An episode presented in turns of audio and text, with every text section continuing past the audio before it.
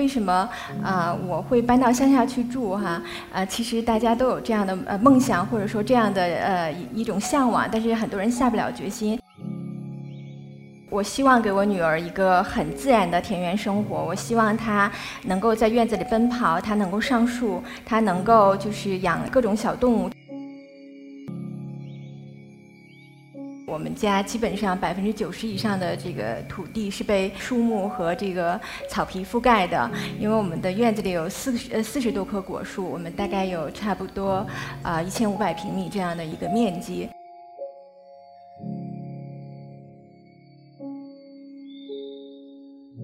我们现在基本上每天早上六点到六点半之间就会起床，早上我们就是被这个小鸟的叫声和公鸡打鸣的声音叫醒的。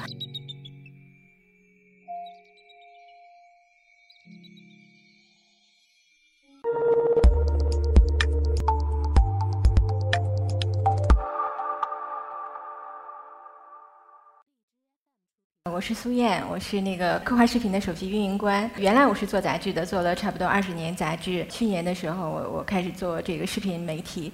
其实我的工作是非常非常快节奏的这个互联网工作，但是我现在在乡下啊。努力调节，过的是一种比较慢的乡村生活。其实我们家基本上百分之九十以上的这个土地是被呃树呃树木和这个草皮覆盖的，因为我们的院子里有四呃四十多棵果树，我们大概有差不多啊一千五百平米这样的一个一个面积。在搬到乡下生活之前，我是一个特别工作狂的妈妈。我女儿是二零零九年出生的，二零零九年出生的时候，那时候我正在做一本女性双周刊的出版人。工作压力非常大。呃，我记得我女儿还没有满月的时候，我就已经回到办公室了，就，呃，每天有大概一两个小时会在办公室工作，处理一些事情。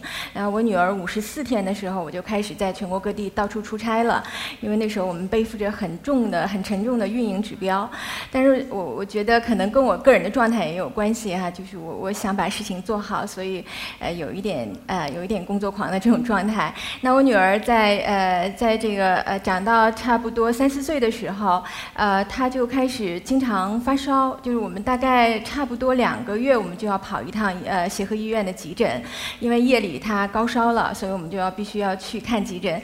嗯，当时西医的说法说是咽炎，或者是鼻还还说他有鼻窦炎之类的，但是中医呢又完全不同意这种说法，他们说这没有这些这这种称呼的，他们觉得是另外的问题。所以我们当时在这个女儿每次生病高烧的时候，我们都特别抓狂。呃，觉得哎呀怎么办呀？就是当然那个那时候北京的空气已经越来越不好了。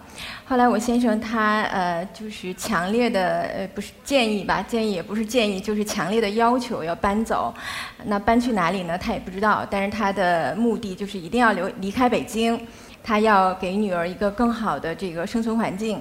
呃，那当时我们也是非常发生了很多很多次激烈的争论哈，因为如果我们搬搬离北京的话，那工作怎么办？事业怎么办？我们将来一家人的生活怎么办？所以我们当时妥协的就是说，啊，那我们能不能从市中心搬出去，然后我们搬到呃更郊外、更乡下的地方？呃，当时我们选定的是顺义区，顺义的别墅区那边，因为那边有很多的国际学校，我们当时想女儿上学的时候可以还有的选。呃，但是呃，就在这个过程当中，我们找房子的过程当中，呃，因为我到乡下去拍了我的好朋友耀阳和小杨的家，他们的家就在我现在居住的地方，在陶峪口村。呃，我去拍了这个家的时候，因为村呃他们在村口的地方，然后村呃村口的过一个马路就是陶峪口水库。我去拍这个家的时候，呃，他们把那个家做得特别漂亮，是日一呃一对日本设计师做的。呃，当时那个房子颠覆了我所有对农农村的印象啊，因为我小时候也是生活在农村的，我就想啊，我们可以生活成这样，我们可以把房子盖成这样，因为呃，我爱人他是设计师，然后我也做了很多年的这种家居杂志，呃，所以这个念头出现的时候，我们就特别欣喜的。得知那个华德福，南城华德福已经搬去那儿，差不多有一年一年左右的时间了。那如果我们上学的话，大概骑自行车也就五六分钟这样的一个时间。所以我觉得这简直是上天的安排啊！就是在我走投无路的时候，给了我这样的一个选择。那我们就非常非常快速的就呃做了这个决定。呃，因为呃我们住的这个村子离呃顺义区的顺义的别墅区，开开车的话大概是半个小时的时间。我们当时想，幼儿园阶段是不是那么。重要的，那我们就在华德福上。那如果我们需要上小学的话，也，我们如果没有选择，呃，我们也可以再回到顺义的学校。那我们住在乡下，如果只有三十分钟的车程，对我们来讲是可以承受的。所以我们很快就开始行动，就去找房子了。我们在村里找到这个房子之后呢，呃。当时我们还是需要下定决心，因为对我来讲，我们测了一下距离，就是从我们，呃，我们家，然后到我工作的地方，那时候我们还在三里屯儿，呃，我需要开车是四十四十多公里单程。那如果我每天都上下班的话，呃，我每天往返需要呃一百一百公里左右这样大概的一个距离。那这么远的一个距离，呃，也不是开玩笑的，其实是一个很沉重的一个负担。呃，在路上的时间就意味着非常非常非常非常的长。嗯，但是为了呃，在我先生的坚持下，为了女儿，那我们只能做这样的一个决定。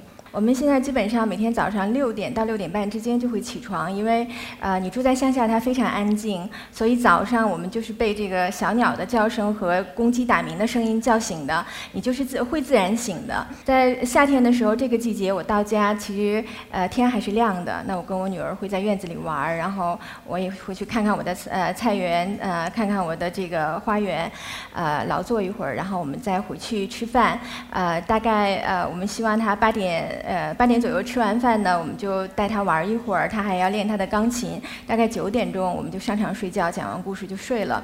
那这样的一个作息时间呢，其实呃对我来讲，我觉得时间是呃利用的非常合理、非常充分的。当然，就是我们要做自我调节，因为现在呃这个网络化非常非常的快速哈，大家有特别多特别多的工作微信群，嗯。就是我们有特别多的微信群，在夜里十一二点的时候，大家还在热烈的讨论工作。那我就是一开始的时候，我觉得，嗯，我要是不回复特别不好。但是我如果回复呢，我的手机就永远在一会儿跳一下，一会儿跳一下。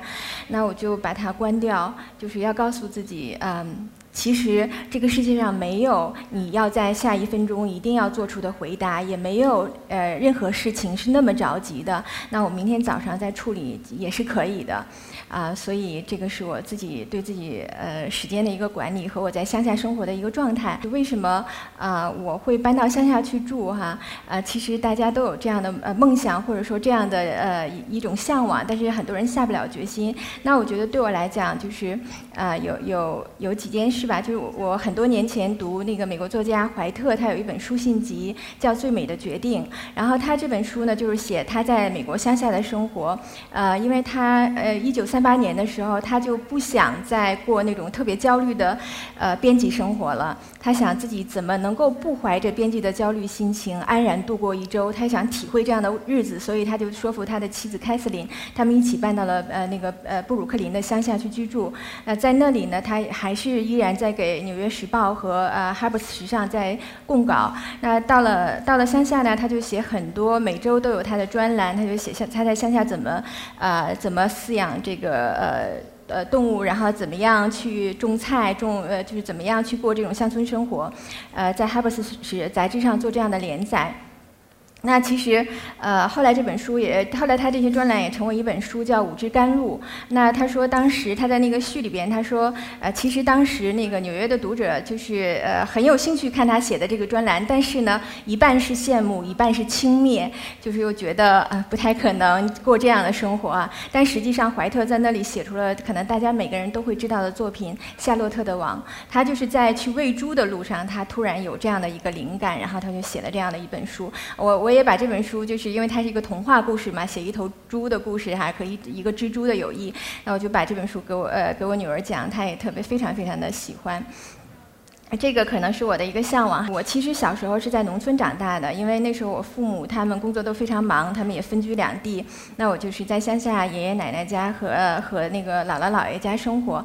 呃，他们都非常热爱生活。我记得小时候姥姥姥爷家那个院子里，他种满了那个呃就是蔬菜和和花朵。他种他特别喜欢君子兰，然后扶桑花，呃，然后他也种芭蕉这些东西。他把这个花草和呃和这个蔬菜都打理得特别好，因为那个院子也比较。大，所以那个给我的印象特别特别深。我小时候就是，呃。晚上下雨的时候可以听到那个雨打芭蕉的声音，呃，然后你晚上放学之后可以去摘地里的这个呃黄瓜、茄子和西红柿，然后不用洗就可以吃。我觉得这些生活对我都影响特别大。当时我们到看到这个乡下这个院子的时候，我当时没有犹豫就答应了。我希望给我女儿一个很自然的田园生活。我希望她能够在院子里奔跑，她能够上树，她能够就是养养各种小动物，这都是我特别希望的一种状态。所以我们就很快就搬到乡下去住了。呃，融入乡村其实需要你有着很平和的心态。乡村也不是桃花源，不是说你搬到乡下所有的问题就解决了。那么你也有一个跟跟乡村的这种相处。我们生活在乡村，我们不能改变呃总的状态，那我们就。尽量的去接纳它，谢谢大家。